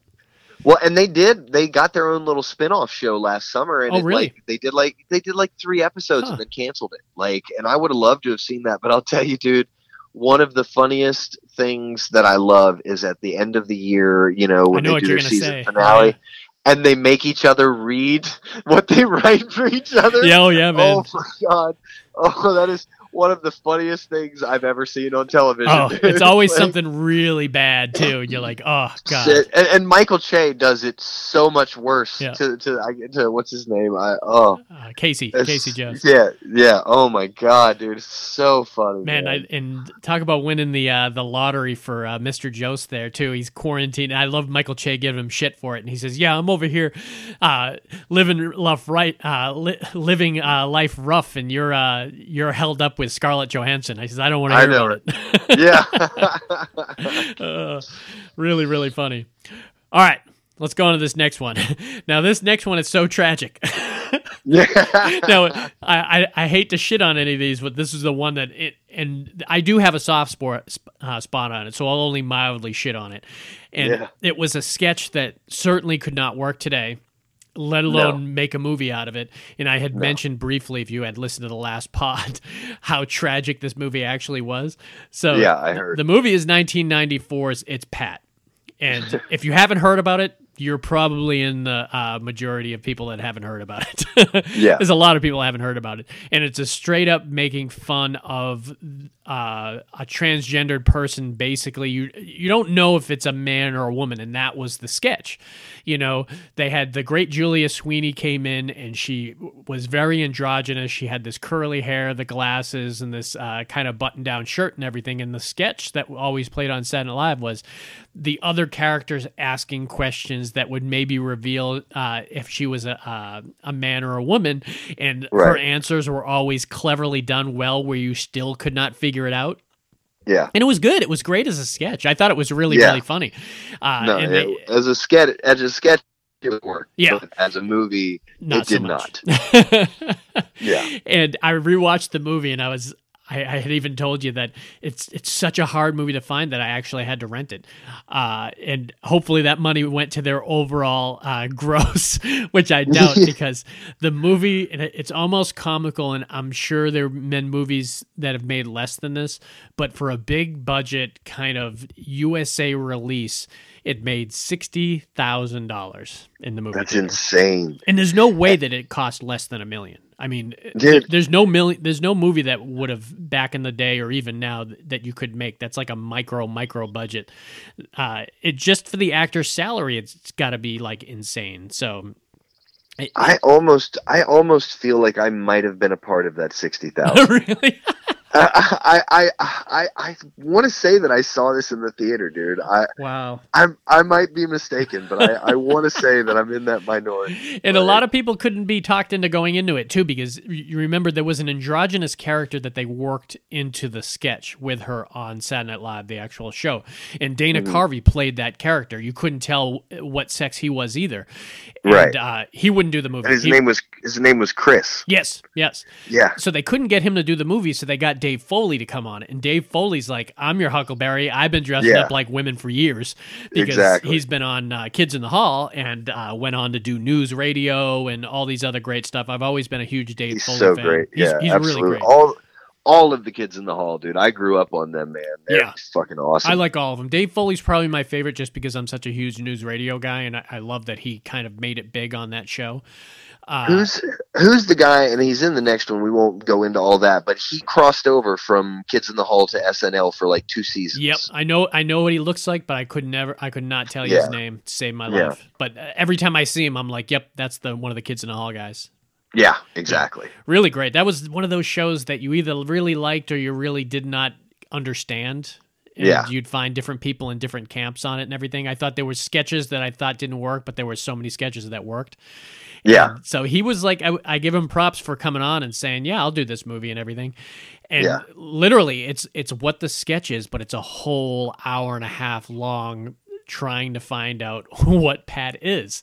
and, well, and I don't think you ever even. I, I don't think they ever even distinguish. No, that was like a question that still never it, it wasn't answered at the end of the movie, you know, or something like Right. that. Not, that wasn't really the even importance to it. It was just like how she was going about it, and I I love uh, and there was some decent funny stuff about the movie, you know, and I, I love the the neighbor that was obsessed with her so much that Yes, could not right. stop. It was like dressing like her. Would put the hair on his head. And he would make out to pictures of her, and it got so obsessed that he broke into her computer to read her diary. And was uh, it the guy from Stranger Things? No. no, uh, damn, I have seen him before, but I'm not sure what he had done. He's Yeah. he's a big character actor during the '90s for sure. But there's a great scene where he is uh, he's trying to figure out her password to get into her journal and everything, and she jokes. He's she's like, "What's your password and everything?" I can't tell you that. And he says, "But I can tell you it's in the dictionary." And so he Yeah. literally sits down with the dictionary and for like a week tries every word in the dictionary, and, and clearly Yeah. it's the last Z word in the dictionary. and then when he finally gets into it, it's like the most boring shit you've ever read in your life. yeah. But what was interesting about this movie it was it was similar to The Ladies' Man in as much as uh, she ends up getting her own radio show. And she goes right. on there and she talks and she just tells people kind of straight up what she feels about them and everything. And I, I say she because I, I just know Julia, Julia Sweeney's playing the character. Uh, but there was some, there was a couple funny scenes. I remember laughing at. Uh, it, it's such an old bit, but for some reason her delivery was so funny where they did that. Uh, uh, is that a banana in your pocket? And he says, and she pulls it out. Yes, it is. And if you're hungry, you can get your own damn food. Yeah. I always thought it was really funny. but uh talk about tragic to to go through all that work to make a big budget I mean not big, but big enough budget to have all these great actors involved with it. And then they pulled it within a week. I mean, that's the reason really it only made $60,000. That it was like a travesty when it came out. It got such bad reviews that the studio pulled it That's which, crazy. which makes no sense. I don't know why you just don't keep it out there and it will at least make some sort of money. Maybe they thought, hey, the these reviews are going to kill it for when it comes out on DVD, maybe or something like that. So let's get rid of it now, and maybe we can recoup our money on home video sales. But no, it really didn't, man. it really didn't Yeah, no recoup shit, right? shit. You're gonna get a thank you letter for renting it. Yeah, I know. What the hell? From Lorne Michaels, like you know, like alarms went off at Apple and everything. Someone just Yeah. rented Pat. yeah, something you you launched a nuke or something with that one, bro. oh, that's too funny. yeah, it wasn't good. it really it wasn't a good movie and everything. But it, like I said, there's no way in the world you try to pitch this movie to a Hollywood exec today, and you will be like run out of the offices. yeah, No absolutely. Yeah. And she did. I felt bad for her because the same year, and she was good friends with uh, Quentin Tarantino. And I heard that Quentin Tarantino even helped with a couple of the jokes on the script, which obviously didn't help shit. Uh, Wow. But it was the same year he had put um, he had done Pulp Fiction the same year. Remember, he put her in that small scene where she worked at the. Uh, remember, the wolf brought the car, it with the bodies to that. Uh, uh, to that what is it that junkyard that was supposed to destroy the vehicles remember at the end oh yeah, and she right. was working uh she was in the scene She was with his the wolf niece, or yeah, she was his niece or something like that. yeah and uh that was her small scene i think she only got it because of uh quentin tarantino but apparently she had done um it was such a big kind of hit to her career and to that character that I think she played it one more time for some like benefit. She dressed up as Pat one more time, and that was it. That was the last Yeah. time that it, she had ever done it or even mentioned it. And it was it's kind of like the black stain of uh, of SNL film. So if, if you're a fan or if you own It's Pat, you are in the minority, man. yeah, for sure. More power to you. You definitely deserve an award. yeah, Uh, all right, this next one, man, and this was one that I always liked too, and I always had friends at that time that were doing that little thing that Molly used to, Shannon used to do with her hands under her armpits and everything. And this was 1999's Superstar. I hadn't seen this in forever until a couple weeks ago. And, no, me neither. and unlike It's Pat, Superstar was actually really funny. Uh, no, yeah, it was fun. and dude. a lot of it was because Molly Shannon is just really, really ingenious, and I always thought she was super, super funny. And she's she's worked her way into several TV shows. I remember she played. Uh, uh, she was a major character in the middle, and she played one of the major characters' sisters in the middle. So I've seen her on like random uh, sitcoms ever since then. But she was always one of my favorite things on that era's uh, SNLs for a lot of the. oh Females. yeah, she was she was great, dude. I'm pretty sure she was in the Sweaty Balls uh, skit. Yeah, yep, yep, yep. Yeah. And she definitely was. And man, she's so good in everything. And she can play like ridiculous. And this was a, a character that they obviously developed on Saturday Night Live where she was just really insecure and she would dig her hands into her armpits and then all of a sudden snap them up to her hands and smell them. yeah. oh, God. But the movie was so funny, man. Did, uh, did you, re- did you watch this movie back in the day or was this one that you kind of uh, revisited? Uh, no, I mean I watched it back then. Um, I I didn't see it in the theater. You know what I mean? I'm sure I probably saw it on like HBO or something like that. Um, but yeah, I mean, dude, uh, man, she was great, dude. Uh, uh, on it. Will Ferrell was so young in this movie. When you Oh, when you go back and rewatch it, you're like, "Holy shit! I can't believe that's Will Ferrell. He's so damn young." Yeah, it's crazy. And what I liked about it is it showed her kind of physical comedy. There's a great scene where she walks into a gymnasium and she trips Yeah. over the folding chairs. The and chairs, she keeps yeah. tripping over and over and over them until she's fallen down and she's getting up. And it just is. It's one of those Jerry Lewis type comedies uh, scenes where you just are, are impressed with how someone how great someone's physical com- uh, comedy is. yeah, no, I was watching that scene and I just kept waiting for her to fall, and she Yep. never did. Yeah, You know. she's just slipping. so why don't you tell us a little bit about uh, Superstar? Do you, uh, do you remember what the premise is? So it's about a girl named Mary Catherine Gallagher. we Um, remember a name. Awesome. oh, I watched this last night. Oh, nice. Oh, then you're the Um, perfect yeah. person to ask. yeah, yeah. Um, and ever since she's been a little kid, um, she's always wanted to be famous so that like she could kiss boys. Um, and her parents died in a tragic accident, and she lives with her grandmother. Um, and so like the movie starts off with her at a swimming pool and she she says there's two ways that you can uh, approach life and two ways that you can get into a swimming pool. You can either dip your toe in and then slowly get in and let your body adjust or you can run jump and go full force you know? And so this little girl does this and she jumps right on top of this kid and basically like knocks him out and has to like save him you know what i mean? That's and she gets out. Yeah, she gets out, and I, I think she says lifeguard and not superstar at this point. But you know, she Yeah. throws her hands up, and then and then they fast forward to her at like. So this is really funny because they're all supposed to be in like high school, and it's like Molly Shannon Oh and Will God. Ferrell. Tom Green is in this. yeah, you Tom know? Green. I forgot Tom Green Yeah, was in oh, this. he's such an asshole in this Man. movie too. Um, and like I don't know who her best friend is in this movie, but I love her best friend's character. Yeah. She's just like super highly energetic, you know, like just kind of quirky, like really fun. Um, and so this is like her life story about how she wants to be a superstar and she's in love with Will Ferrell, who's uh, dating, you know, like the prettiest girl in Mhm. school and everything like that. and like, dude, it's just, dude, it's so funny, man. There's so many like, like, you know, she does, she does every single thing at one point that her character on the skit does. Yeah. You know, she puts, she puts her arms under her, her, her hands under her armpits and then pulls them out and smells them. And she says like, you know, I'm going to do a monologue from the movie Carrie where, I, you know, like, you know, it's so funny. And like, uh, and her job is she rewinds tapes at the video store. Oh yeah. So that's why that's why she always does monologues and stuff and like That's right. That guy's looking for uh, uh, the boy in the plastic bubble. They, she wants the the John Travolta movie. That uh, who was it that came That- in and asked for it? Will Ferrell. oh, it was yeah, Will Ferrell. Yeah. Yeah, they're both like it's my 19th favorite made for TV movie. you Oh, know. Oh, Um, man, and then so Harland funny. Harland Williams is in it and he Oh, doesn't God. talk.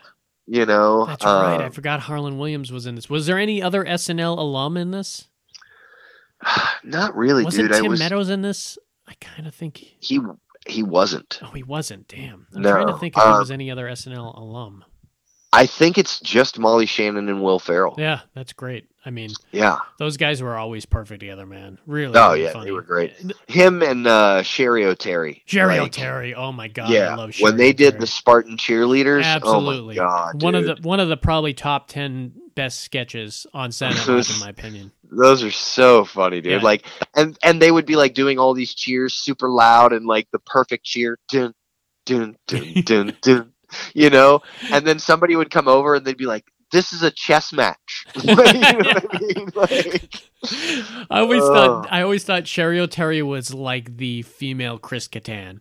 Like they Yeah, were, absolutely. They were very similar with their comedy. They were very goofy and silly. They didn't mind making themselves look like dumbasses. She, she in that time period, she was my favorite female in the cast, Cheri Oteri. And I, I don't know what she's doing now.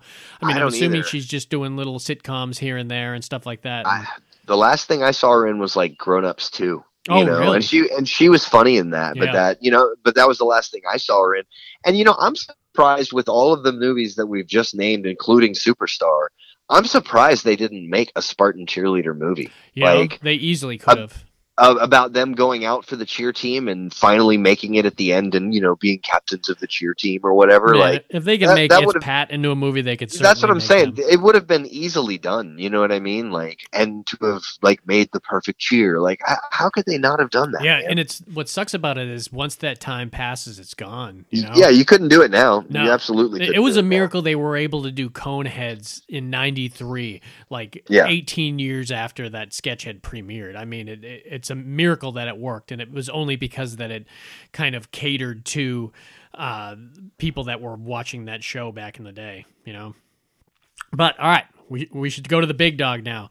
Probably uh, w- without a doubt, with the exception of Wayne's World, it is definitely the most uh, popular SNL sketch that became a uh, a movie. And this is 1980s John Landis, the Blues Brothers We're on a mission from God. from God God. exactly. by the Penguin. Yeah.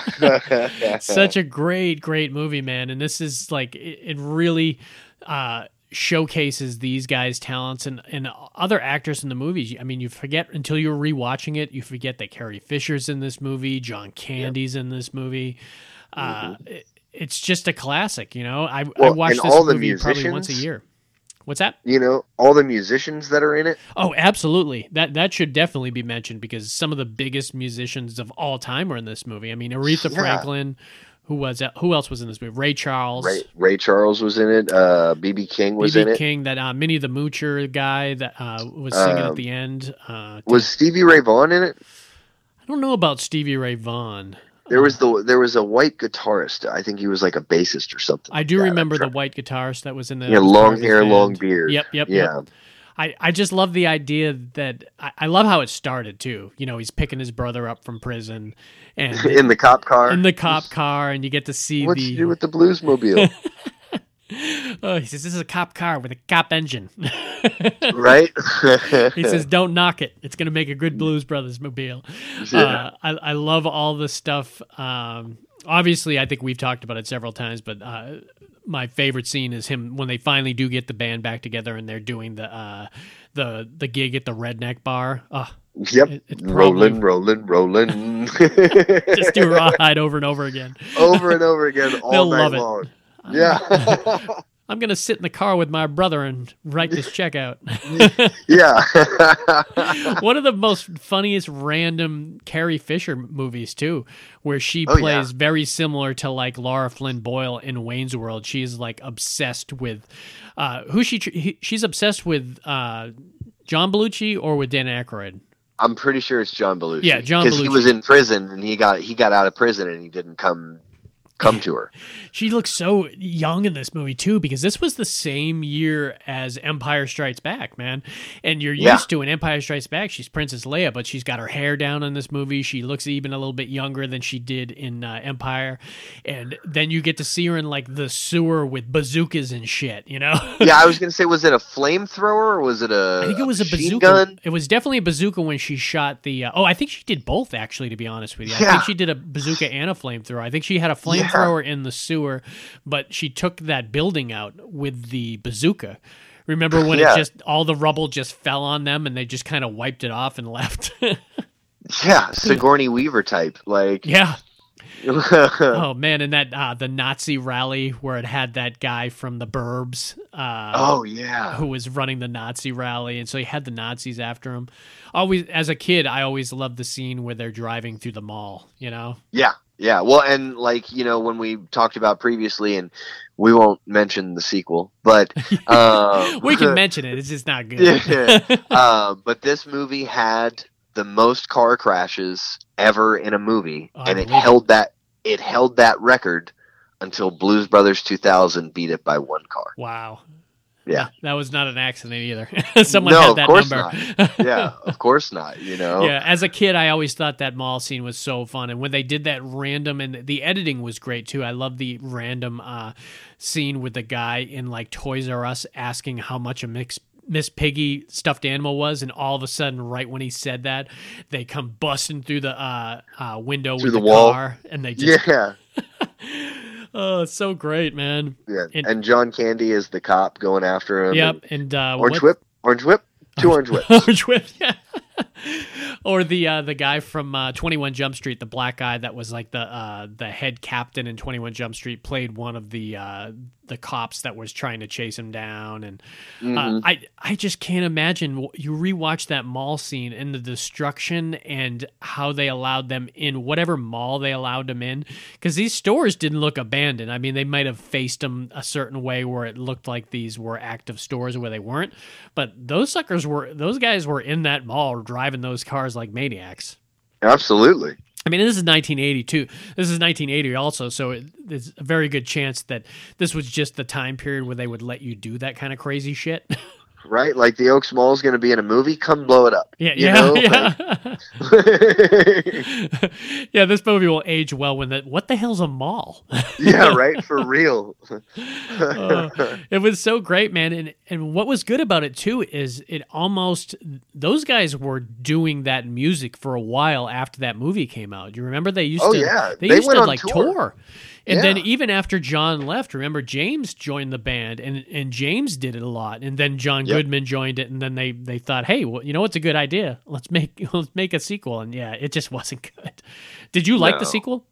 I mean, I liked it, but it wasn't anyway. I, you know, it was, it was my my age at that time. You know what I mean? And I loved the Blues Brothers. Yeah. You know, I think I was probably what like because I did it actually come out in two thousand or Yeah, did it come I out think in like so. ninety nine?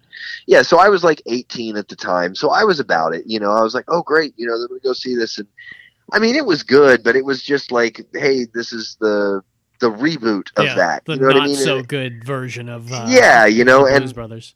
Right. And I mean, like, I don't know, dude. It'd be like remaking, which they have, they just never named it. It'd be like remaking Animal House. You know what I mean? yeah, Like, yeah. it just, you just it's can't true. do It's, that. it, it's hard to dip your toe back into that that uh, thing that was so popular back in the day that just made them uh, made them all superstars. You know, now, I'd tell you what I would go see is Blues Brothers 3000. Blues Brothers in space. yeah, exactly, right? yeah, it's a, it's a shame that we lost John so so young, man, because he didn't do, he ended up didn't do a whole lot of movies. You know, I mean, he did Animal House, he did 1941, he did the Blues Brothers, he did that Neighbors movie with Dan Aykroyd, and uh, I mean, he didn't do a whole lot, and he was a genius, man. That that's what the beauty of. I know we lost Chris. Farley young, but at least we got Chris Farley in a lot of movies, you know? Yeah, absolutely. We even in small little parts, like obviously Coneheads, or, or one of my favorite random uh, Chris Farley movies was uh, that he played a character in was uh, Airheads. oh, yeah. Remember he ripped that guy's nipple ring out in Airheads. Oh, Yeah, that's so right. I Um, I just miss some of these, and I you learn more and more how many of these really funny actors are actually living really tragic lives. And uh, that goes back to the point where I was only half joking when I had told my wife enjoy Pete Davidson now, because Yeah. for a while there he looked like he was going to go down that road, you know, Yeah. of of John Belushi, Chris Farley, just that excess, you know. Uh, uh, lucky for him, he was going through that excess and he didn't have all that extra weight on him. Because I think Right. that's what really hurt John Belushi and uh, and uh, Chris, Chris Farley, is they, Yeah. they just weren't in good shape in the first place to be able to like light the candle at both ends. yeah. the way they no, were I doing. agree. I, I and like I said, there's like eleven or twelve movies here if you include the uh, Blues Brothers 2000, and for a series that's been on for 45 years, so they've obviously had been pitched probably so many. I would be, I would love to know what sketches were pitched to like Lorne Michaels to make a movie out of that. He was like, no, I don't think it would work. Like, I mean, it's very possible that that uh, that cheerleading thing had been pitched to them. You know Yeah. And it also takes it, you need the actors involved you know you need them to be able to say hey yeah i think this could translate well to it i mean the, the way we need comedies now more than ever i'd be surprised if we don't see a few of these still in the future uh, I hope so. but it, it also takes that great sketch. You know, it's it's been a while since we've had reoccurring sketches on Saturday Night Live. I can't think of one from this current iteration of actors that are on that they redo. I can't think of one. I think there's characters here and there that that certain people will come on Weekend Update and do. Uh, but can you think of a specific sketch that's been redone several times over the last couple of years? Um, I mean, honestly, just Alec Baldwin with Trump. You know, yeah, I Alec think Baldwin with Trump. I think maybe the Californians Maybe, were. and that was still a little while, ways ago. I Yeah. mean, like I said, Drunk Uncle probably could have been worked into one. Uh, Stefon, if, if Yeah, Bill that's what I was Hader didn't say. get huge, and, and Bill Hader's so far from doing that type of shit that he'll never do it, but that Yeah. was always like I remember when he showed up on Weekend Update, people lost their fucking mind. Oh yeah, And- absolutely. And a- if at that time they had offered him that, I think that movie would have been huge. And they, and with the right writer, they could have worked a whole movie with him doing that character, and I thought it would have been really really funny. Yeah, but- I agree. I mean, now he's doing Barry and he's doing it, and he's gonna. I, I think that guy is bound for Oscar nominations at some point. There's Oh, some he's of, super talented. there's some of those actors like Jim Carrey or Robin Williams, some of those comedians that you can see uh, glimpses of them playing some super dramatic roles, and you're like, this guy is going to be huge beyond this. Uh, Adam Sandler's the same way with like Uncut Gems, uh, but Bill Hader has that man. I don't think Bill Hader has done his best thing yet, so I'm Yeah. super curious uh, what he does in his career for the next couple years. But I've always been an SNL fan. I've I've always liked to watch it because it's it's something uh you know you follow like the IMDb kind of uh news page and everything and every time it's like a Sunday after Saturday Night Live like five of the stories are about SNL. Oh, the five sketches you have to watch because Alec Baldwin was on the show or Steve Martin was on the show and this person said this and this person said that. It's one of those pop culture things that you kind of want to keep up with. Uh because it's kind of where a lot of these kind of uh, left wing kind of comedians kind of use as their platform to make fun of certain things and certain people. I, I think in the last couple of years, uh, one of the funniest things I've seen on Saturday Night Live is did you ever see where Melissa McCarthy came in to play Sean Spicer? Oh yeah, that was really funny. Oh my god! I don't think I've Yeah. laughed as hard as when she did that. When she had that podium that would move, and, Yeah. and she would scream at people, and she had that short hair. Don't mess with Spicy. You're pissing Spicy off. yeah, that's hilarious. I Probably one of the that. funniest things I've seen on SNL. E- Even though I, I have I have really enjoyed the uh, the Alec Baldwin stuff. I liked when. Uh, for a while, for a couple weeks, Woody Harrelson came on as Did Joe Biden. Biden? Oh, Oh, that was so with funny. the fake teeth, and he would just Oh smile. And they eventually worked it. I, I guess Woody couldn't do it anymore, so they eventually moved it to Jason Sudeikis, who Uh-huh. who was good at it, but he wasn't as, Yeah. as funny as Woody Harrelson as it. Yeah. So I, I'm hoping that if Biden gets elected, uh, that uh, Woody comes back as a regular to kind of do Biden sketches because That would be great. y- you forget how like almost paired with the political cl- climate that SNL always is. Uh, you know, Chevy Chase always played uh, Ford. Uh, you always had Phil Hartman playing Ronald Reagan. You had Darrell Hammond always played Bill Clinton. Yeah, he was every great. Every big political figure at that time period, whenever Saturday Night Live takes place, they almost like trigger somebody or like or like where Will Ferrell played George Bush for a while there, and he was brilliant as it. Strategery. God, it's so brilliant. So you're thinking, and like Alec Baldwin obviously has played Trump better than anyone. The only other person I think that can play Trump really, really great is Jimmy Fallon. I don't know if you've ever seen Jimmy Fallon play him. On Yeah, the he Tonight does good. Show. Really good job. Yeah. But I love uh, Trevor Noah's impression of Trump. The way he does it is hysterical. oh, I don't think I've ever seen Trevor Noah do it. Oh, I'll have to look that up. Because it's like totally exaggerated. You Oh, know yeah. what I mean? Like, it's, It's good. such an easy sketch to to play too, because he's such a kind of a weird character, and there's so many different ways you could take it. And uh, I had heard rumors that when uh, that when Melissa McCarthy came on to play Sean Spicer, it it drove Trump nuts, and he looked down on Sean Spicer, and it was one of the reasons he got rid of him because uh, he thought being played uh, portrayed by a woman kind of completely emasculated him and everything. wow. And whenever I heard it, I was like, "Why isn't? Why haven't they not gotten Rosie O'Donnell to come on to play Trump, dude? oh my god, It would drive him fucking nuts. He would. It would take Oh. him four or five year, days to even recover. I mean, I think with Alec Baldwin, he was like, "Oh, Alec Baldwin's an Oscar-winning actor. It's kind of a. Yeah. It's kind of a good thing that he's playing me." They really should have had somebody that, especially Rosie, because Rosie drives him nuts. it would. Oh, yeah, and she's funny, and she could have played it really well. So yeah. Maybe if he gets if he ends up getting reelected, I would like to see them kind of change that character and have like Kate McKinnon play him or something like that. It, would- it would, it would make my day. But ho- I'm I'm really rooting for Woody Harrelson. That's how I vote for president. I want to I want to see who's going to play him on Saturday Night Live. Which I I tell you, I'm not lying when I was said when Bernie jumped out of the race, I was like, oh my god, we don't get to see Larry David play Bernie Sanders anymore, and that I makes me sad. That you know, I think still during the election time he'll be on there doing Oh, it. I hope so. You know, It it's like the only time that anyone's ever come on to play a political figure where they've done literally nothing but maybe comb his hair differently. I mean, Yeah, it's just it. Larry David being Larry David. yeah, no, he doesn't talk any different. He doesn't act any different. no, it's just- so funny, man. It's just like, yeah, sure, I'll come on there and just chat for a bit. you gonna pay me how much? Sure, why yeah, not? exactly. I'll be right there. There was a while he was coming on like every week. Yeah.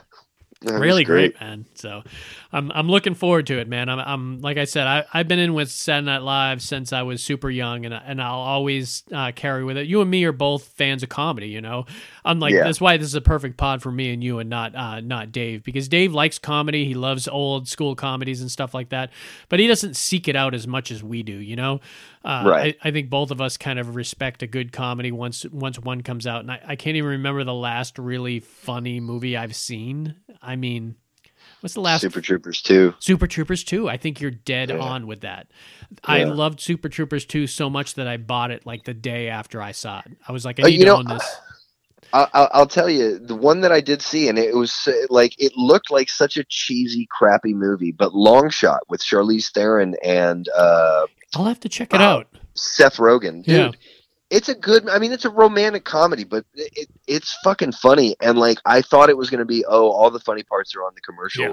I was surprised at how hard I straight up laughed, you know, at that movie. Huh. Like, so that was probably the last one that I saw, you know, in the theater that was like actually really funny. I'll have to check it out for sure because I'm I'm always looking for one of those, and, I, and maybe that Staten Island, uh, the King of Staten Island, is going to be it. You know, uh, because obviously we both kind of respect uh, Pete Davidson and what he does, and it would be really great to see that movie do well.